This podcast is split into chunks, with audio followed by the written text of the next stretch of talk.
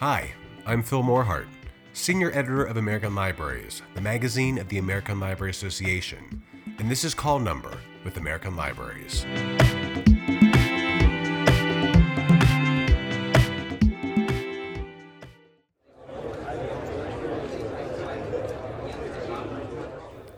Chat, discussion, conversation, whatever you want to call it, when it comes to promoting a culture of equity, diversity, and inclusion, the best dialogue is one that's well informed.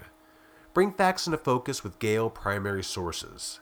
These collections are meticulously cross referenced and offer users original, first hand content that examines the literary, political, and social culture of the past 500 years.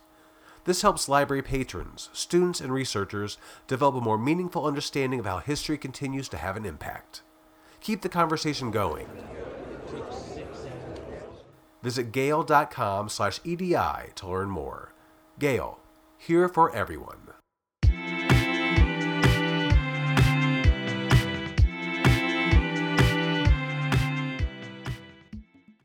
If there's one thing that the events of the past year, nay, the past 400 years, has taught us, is that the United States is in dire need of an honest conversation about race and racism. And it'll be hard, uncomfortable for some, but it's absolutely necessary if we're to become a truly equitable country.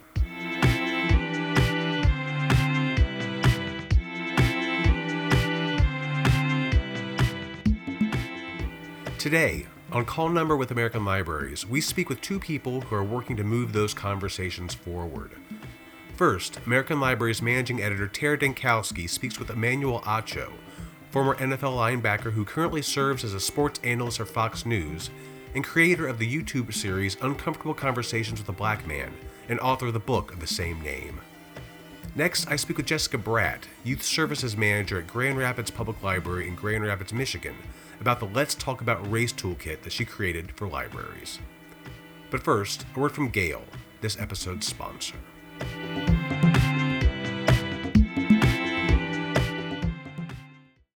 Equity, diversity, inclusion, three words that are at the core of almost every public library's mission. And while supporting cultural diversity isn't a one size fits all proposition, it is a mission that's possible. To get these initiatives off the ground at your library, start by filling gaps in your current collections. That's where Gale comes in. Gale offers a variety of primary sources and ebook content focused on pressing topics such as social justice, race and ethnicity, women's rights, and more. They're key components in creating a safe space and connecting with your patrons in unique ways. Be an agent of change. Visit gale.com slash EDI to learn more. Gale, here for everyone.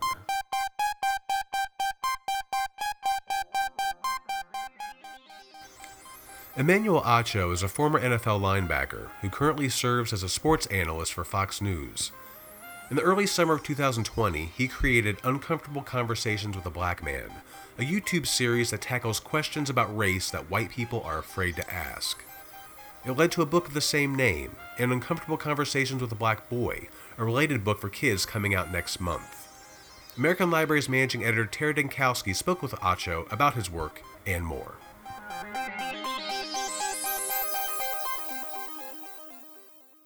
Uncomfortable conversations with a black man um, the name of your youtube series and book is such a striking blunt title um, do you think discomfort is required in conversations about race in order for white people to make real progress toward allyship I don't know that discomfort is required, but I do think that it will be present. Um, and nothing is uncomfortable once you do it enough times, you become used to it.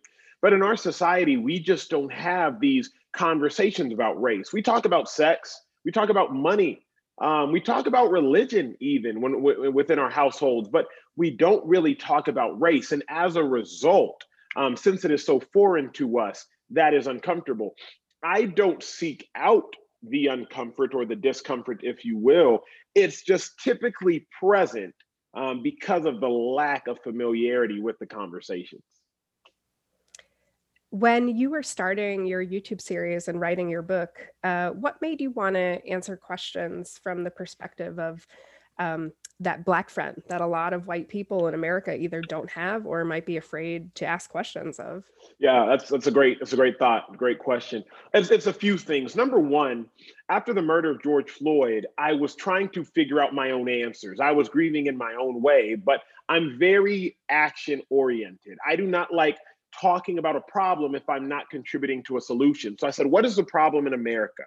One of our biggest problems is the disconnect between white and black people and how we communicate. Yes, we may all speak English, but it's translated differently based upon how we are saying it and who is receiving it. So I realized just like in my high school, if you want to be fluent in a foreign language, I took Spanish for seven years, but was never fluent. Because if you want to be fluent in a foreign language, you have to immerse yourself in that culture. You got to go live in Spain or a Spanish speaking country. See, I was immersed in white culture because I went to a predominantly white middle school and high school, but I was immersed in black culture playing in the NFL and football in college. So I was now fluent in speaking in black culture and white culture. Our problem as America is that there's a disconnect, there's a language barrier. White people are saying one thing and black people are like, huh? Black people are saying one thing and white people are like, what do you mean? Black people for years, hey, oppression exists, racial insensitivity exists, discrimination exists. And my white brothers and sisters are like, I mean, not really. Like there, there aren't coloreds only signs anymore. Like, what do you mean? Like segregation was outlawed in the 1960s. It was federally outlawed in private schools in the 1970s. But black people like, no, no, no, it exists, it exists. And it wasn't until we saw George Floyd that now everyone realized there is a barrier and I've just tried to stand in the middle and try to bridge that gap of this communication barrier via these conversations. Speaking of George Floyd, one of the rawest interactions in your YouTube series involves you talking to members of the Petaluma Police Department about George Floyd's death. Um, just did you have any reservations going through that episode with going through with that episode and what has been the feedback from your viewers both um, black and white I think the feedback that was the most powerful episode as far as piercing the hearts of so many viewers. Um, that episode was seen by a million people in I think two days, maybe three days. The craziest part about that, I'm not on TikTok. I think I'm young, but I guess I'm not that young. and so I'm not on TikTok, the app that's, you know, the newest, youngest, hippest app. And my friends sent me this screenshot of my video with the police department on TikTok with 2.5 million views. It was an excerpt. And I said, wow, these conversations are reaching the grown, most grown adults and still the most permeable children. And so that really influenced me. Were there any reservations going into it? No, I'm a little trepidatious before every episode because I never know how it'll be received. I never know how it'll be executed. Um, but there were no reservations. It was really just me now being in a room full of white men and women in armed uniform. Um, that was the only thing that was a little that, that, that made me a little uneasy, but no reservations. When sports return this summer, there seemed to be a lot of what I would call ceremonial support for Black Lives Matter from the leagues. Um, commissioners made statements on systemic racism. Um, people promised to do better. And I even saw Roger Goodell told you he had wished the NFL had listened earlier to Colin Kaepernick. Um, do you think the leagues are doing enough to further racial equity? And I guess I would then ask, where would you like to see lead leadership go next? And how should they engage players and fans in this work? Uh, I think it now has to fall on the job of the ownership, individually owning each and every team. There are different needs based on different cities. I grew up in Dallas, Texas. The need for racial equality and how you must address racial bias and insensitivity and racial barriers in Dallas is far different than the need in Los Angeles, where I currently live, and the Los Angeles Chargers. So there can no longer be some one size fits all mandate there needs to be individual teams taking up their own responsibilities based upon the imperative and nece- the imperative need in that city. So now I would like to see owners deciding what they're going to do with their own players within their own cities and see that across the 32 teams of the National Football League. Um, what impact have books and libraries had on your life? Man, I've said this before that when you walk into a library, it's like going to the airport with a passport without a ticket. and you can go wherever you want. It just depends on what ticket you buy and what book you pick up. So, like when, when I remember being a kid, I, I grew up in Dallas, I told you, but I'd go to Richardson Public Library, and my mom would just drop me off there, and it's just hundreds and thousands of books, and you would just walk around and like, it's just it, it's like being in a museum, and you can just go to so many different places in so many different spaces. Um, and I remember like cool covers like Artemis Fowl. I don't even know if I read the book, but I just remember the cover was super cool to me as like a nine-year-old kid. And so the impact is just understanding that like books pass the test of time.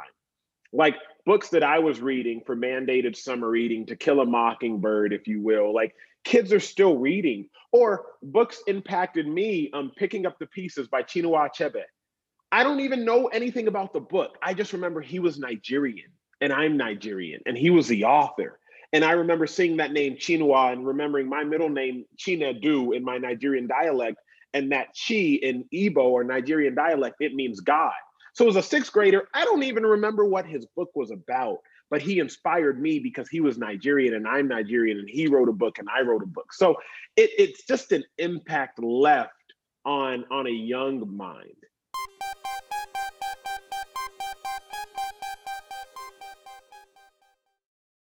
Content, context, access. Three compelling reasons why Gale ebook collections offer credible information and more time to dive into it. First, they're carefully bundled to simplify collection development and provide content that aligns with your library's equity, diversity, and inclusion initiatives.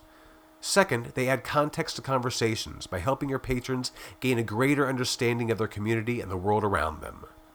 And third, the Gale ebook platform offers users equitable access with no checkouts or holds.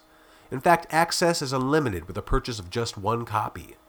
Give your community access to resources as diverse as the community is itself. Visit gale.com/edi to learn more. Gale, here for everyone.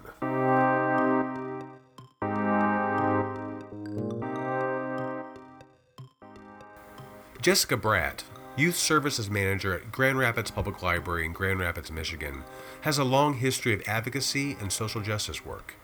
One of a group of librarians who created Libraries for Black Lives, she's also the mind behind Let's Talk About Race, a toolkit for librarians full of resources for story times, programming, and conversations about race in America designed for kids. I spoke with Bratt about the toolkit, her work, and more. Um, well, Jessica, the let's talk about race toolkit that you've you've um, created. Um, what was the inspiration for the creation of the toolkit, and when did you first um, um, first do it? Yes, I feel like the last um, few years have felt like 20, so my memory may be a little bit murky. Um, but the heart of it, the spirit of it came during the summer of um, the police shootings of Alton Sterling and Philando Castile. Mm-hmm. And uh, I, I was a branch manager at the time. And the city uh, that I work in, Grand Rapids, decided to do a um, town hall conversation, um, a community conversation. And I had uh, parents that were very frustrated. Um, some were angry uh, black parents were angry at the fact that like you know i have to explain this to my child. And then um, white parents were frustrated and that they were looking for resources um of of like and what am i supposed to say to to my kid? Um you know is this for for them i was like was this appropriate conversation to have? Um how do i i the I think there's like that podcast, the nice white parents, but I was like, how do I, you know, create and raise nice white kids? Mm-hmm. Uh, and there was a lot of back and forth with with um, with a lot of it coming back to to having to deal with. And then I just started asking staff, like, what was their interactions around having conversations around race?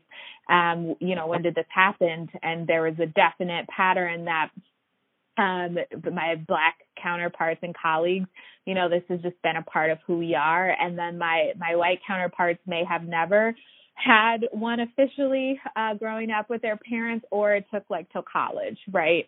Mm-hmm. So um, we had a closed it was like an early literacy committee meeting and a now retired coworker of mine and this was definitely i think either trump had just gotten elected or it was right around the time where um where the campaign was actually being taken very seriously.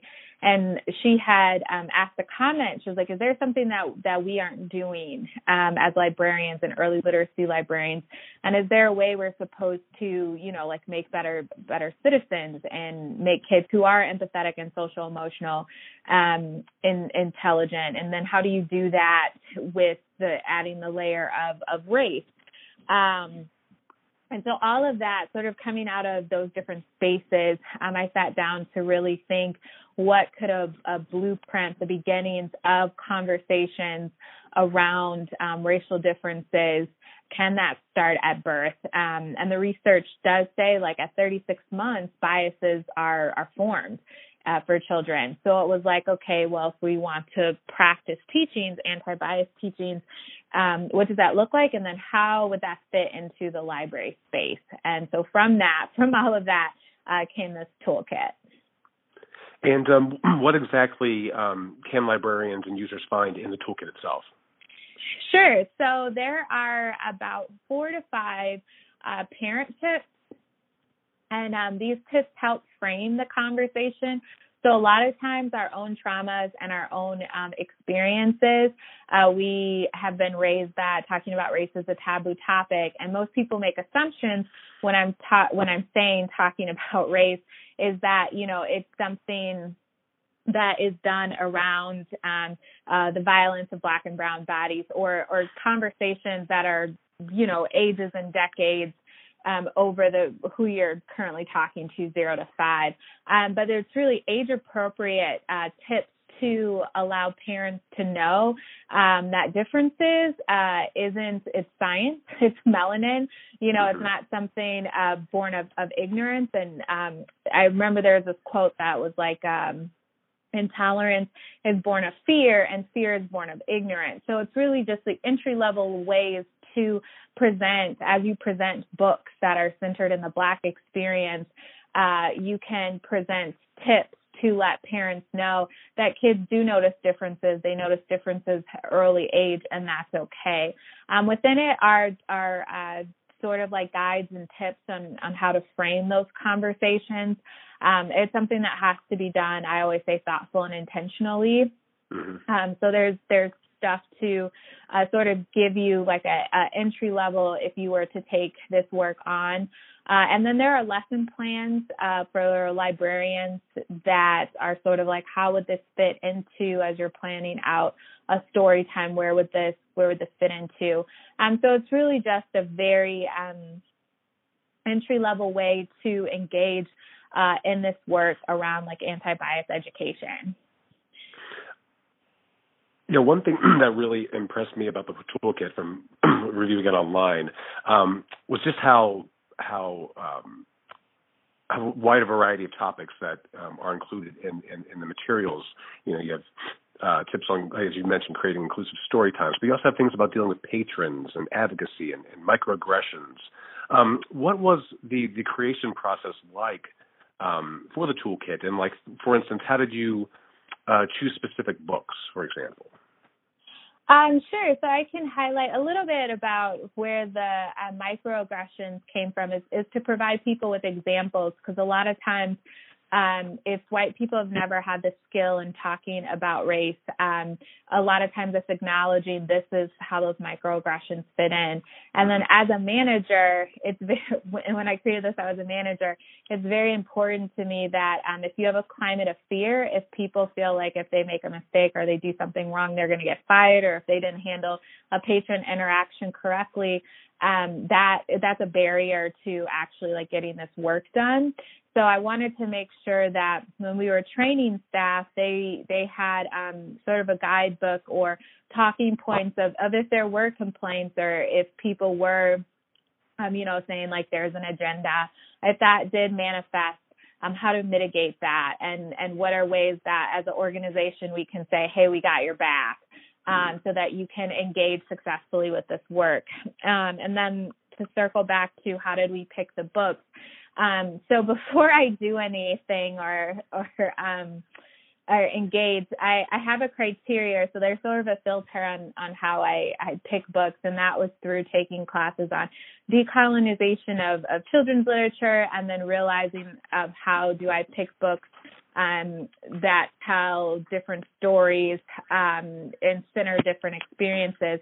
But the tried and true method for me was that um, I had to engage with these books for my own storytime patrons. Um, so a lot of uh, the books were just uh, tried and true books that I used during story times on my own community to be like, hey, before I try to bring this uh, to others, uh, you know, let's let's make sure that um, these are these are solid, good picks um, that that would be able to help uh, support this message. And um, how's the, the toolkit itself been received by um, um, by kids who who've, who've um, enjoyed the story times or patrons or, or just the public at large? Do you have any stories you can share with us?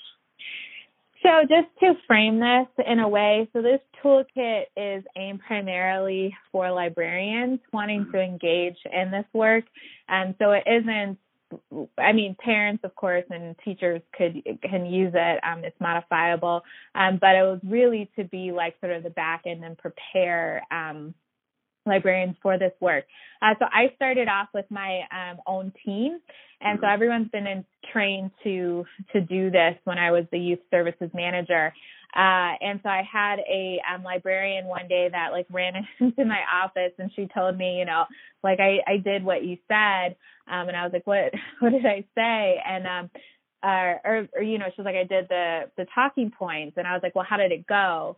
And she told me that, um, you know, she had a mixed audience, and at first, uh, the the um the one of the fathers in the audience got really tense. You know, he's a black dad, and and he got just watched his body language, and I was like, oh, because he thought you were gonna say something stupid. You know, I like interrupted her, and she was like, you know, like yeah, and she goes, you know, after I said the points, she was like, I just watched his body relax. And she's like, he came up afterward, you know, and thanked me and said that he saw that the library was committed to um, you know, our, our mission of diversity, equity, and inclusion, and his kids could see themselves. And so it was a very positive interaction um, for her. Uh, and so we've done it um, at back in a pre-pandemic world. So I will preface this that, and then I'll get to the pandemic world. So in a pre-pandemic world, we've done this um, in partnership with our local children's museum, um, where we had a Let's Talk About Race um, story times. And then uh, for a while um, in the summer, we also did virtual um, Let's Talk About Race, like family story times. Uh, so we did that um, as well uh, for a while in the pandemic. But again, um, the librarians that did those story times, they were well versed and, and well trained um, because doing it virtually, as we know, it's just it's harder to connect. Um, and I feel like everyone's kind of suffering that Zoom burnout, and we're not even talking about the digital divide, right, and equity and access. Um, so a lot of times um, for me, this work is is still important and and very much needed, um, but it may not uh, resonate in in a way if you've never done it before until we we are back together again.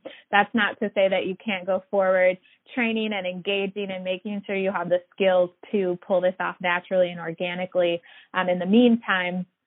Uh, but I did want to make note that uh, it is very different when you are doing it in a in a pandemic uh, setting. Absolutely, everything is, is, completely different now. And and and to that, um, for any of our listeners, uh, librarians who are listening, who who want to to make their spaces and story times more inclusive and and, and racially diverse, um, what do you have any tips for them how to how to get started? What's what's a good place to, for them to start? Sure. So um, I the the teacher in me is sort of like, well, what do you already know and what do you need to know? Mm-hmm. Um, and sort of figuring out like where is your starting point on this journey? Um, what are you comfortable or or you think you even do well? And then um, then it's slowly building up for that. So my thing is like if, if you think you could go forward and engaging in um, in what I would consider anti-bias education, you know, it's first looking for are you set up for success? So what does your story time collection look like? You know, are you able to um, have uh, do you have a wealth of books that you can at any time you need to do some community representation um, or show a sense of belonging? Would you be able to pull out those experiences or are you familiar with books that would highlight that um, the cultural identity and belonging? And then you know how comfortable are you letting uh, parents know that um, books are written by uh, different authors and there are awards celebrating those authors' identities, right? So sometimes parents aren't aware, or they may just assume that all picture books outside of the ones that I always call like deal with the struggle are just written, you know, everything are is, is written by like white people. So it's like where the entry points to me is like, are you verbally acknowledging that there are and highlighting that there are, you know, a vast array of um of, of different authors of color um, uh, that are representing a range of experiences. And then um, I always say Black boy joy and Black girl joy is super important. A lot of times we get so focused on the, the struggle with identity, we forget that the humanity needs to be normalized. Uh, and so a lot of times when you get these big cases, right, like um, the recent one with a 14 year old boy who had his phone taken, um, or people going hiking or bird watching, um, uh, black people get told all the time you don't belong in this space.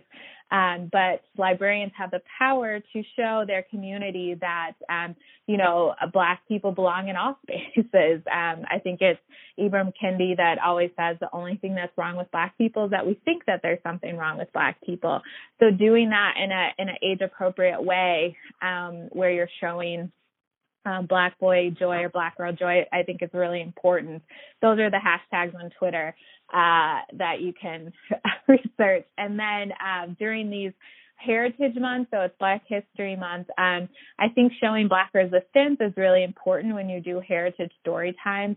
Um, a lot of times when kids meet themselves in history, uh, especially kids of color, it's not um, a welcoming and inclusive uh, message around like their achievements have been around forever. You know, they they meet themselves at this very um, subservient time and uh, and so those messages uh, you can easily um, present a message that doesn't uplift that the act of of um, resistance and black resistance is that people just weren't um, welcoming of their of their you know um, in, uh, enslaved status.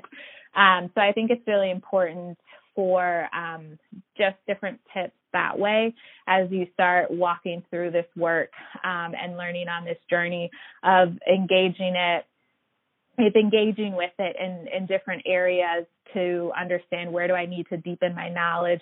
Is it learning about biases um, or biases, you know, if they call it um, or unconscious biases that you may not know you even have around um, children's literature? Uh, or is it forming, um, you know, a sensitivity committee or paying a consultant to come in and, and help steer and guide your work?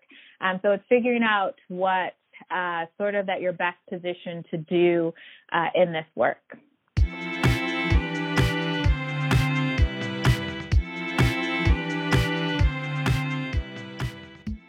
That wraps another episode of Call Number with American Libraries. Many thanks to Emmanuel Acho and Jessica Bratt for speaking with us today. Join us next month as we look at libraries and environmentalism. Do you have something to say to us here at the podcast? Well, we want to hear from you. New to Call Number, you can reach us directly and tell us your thoughts and opinions about our shows and more with your own voice.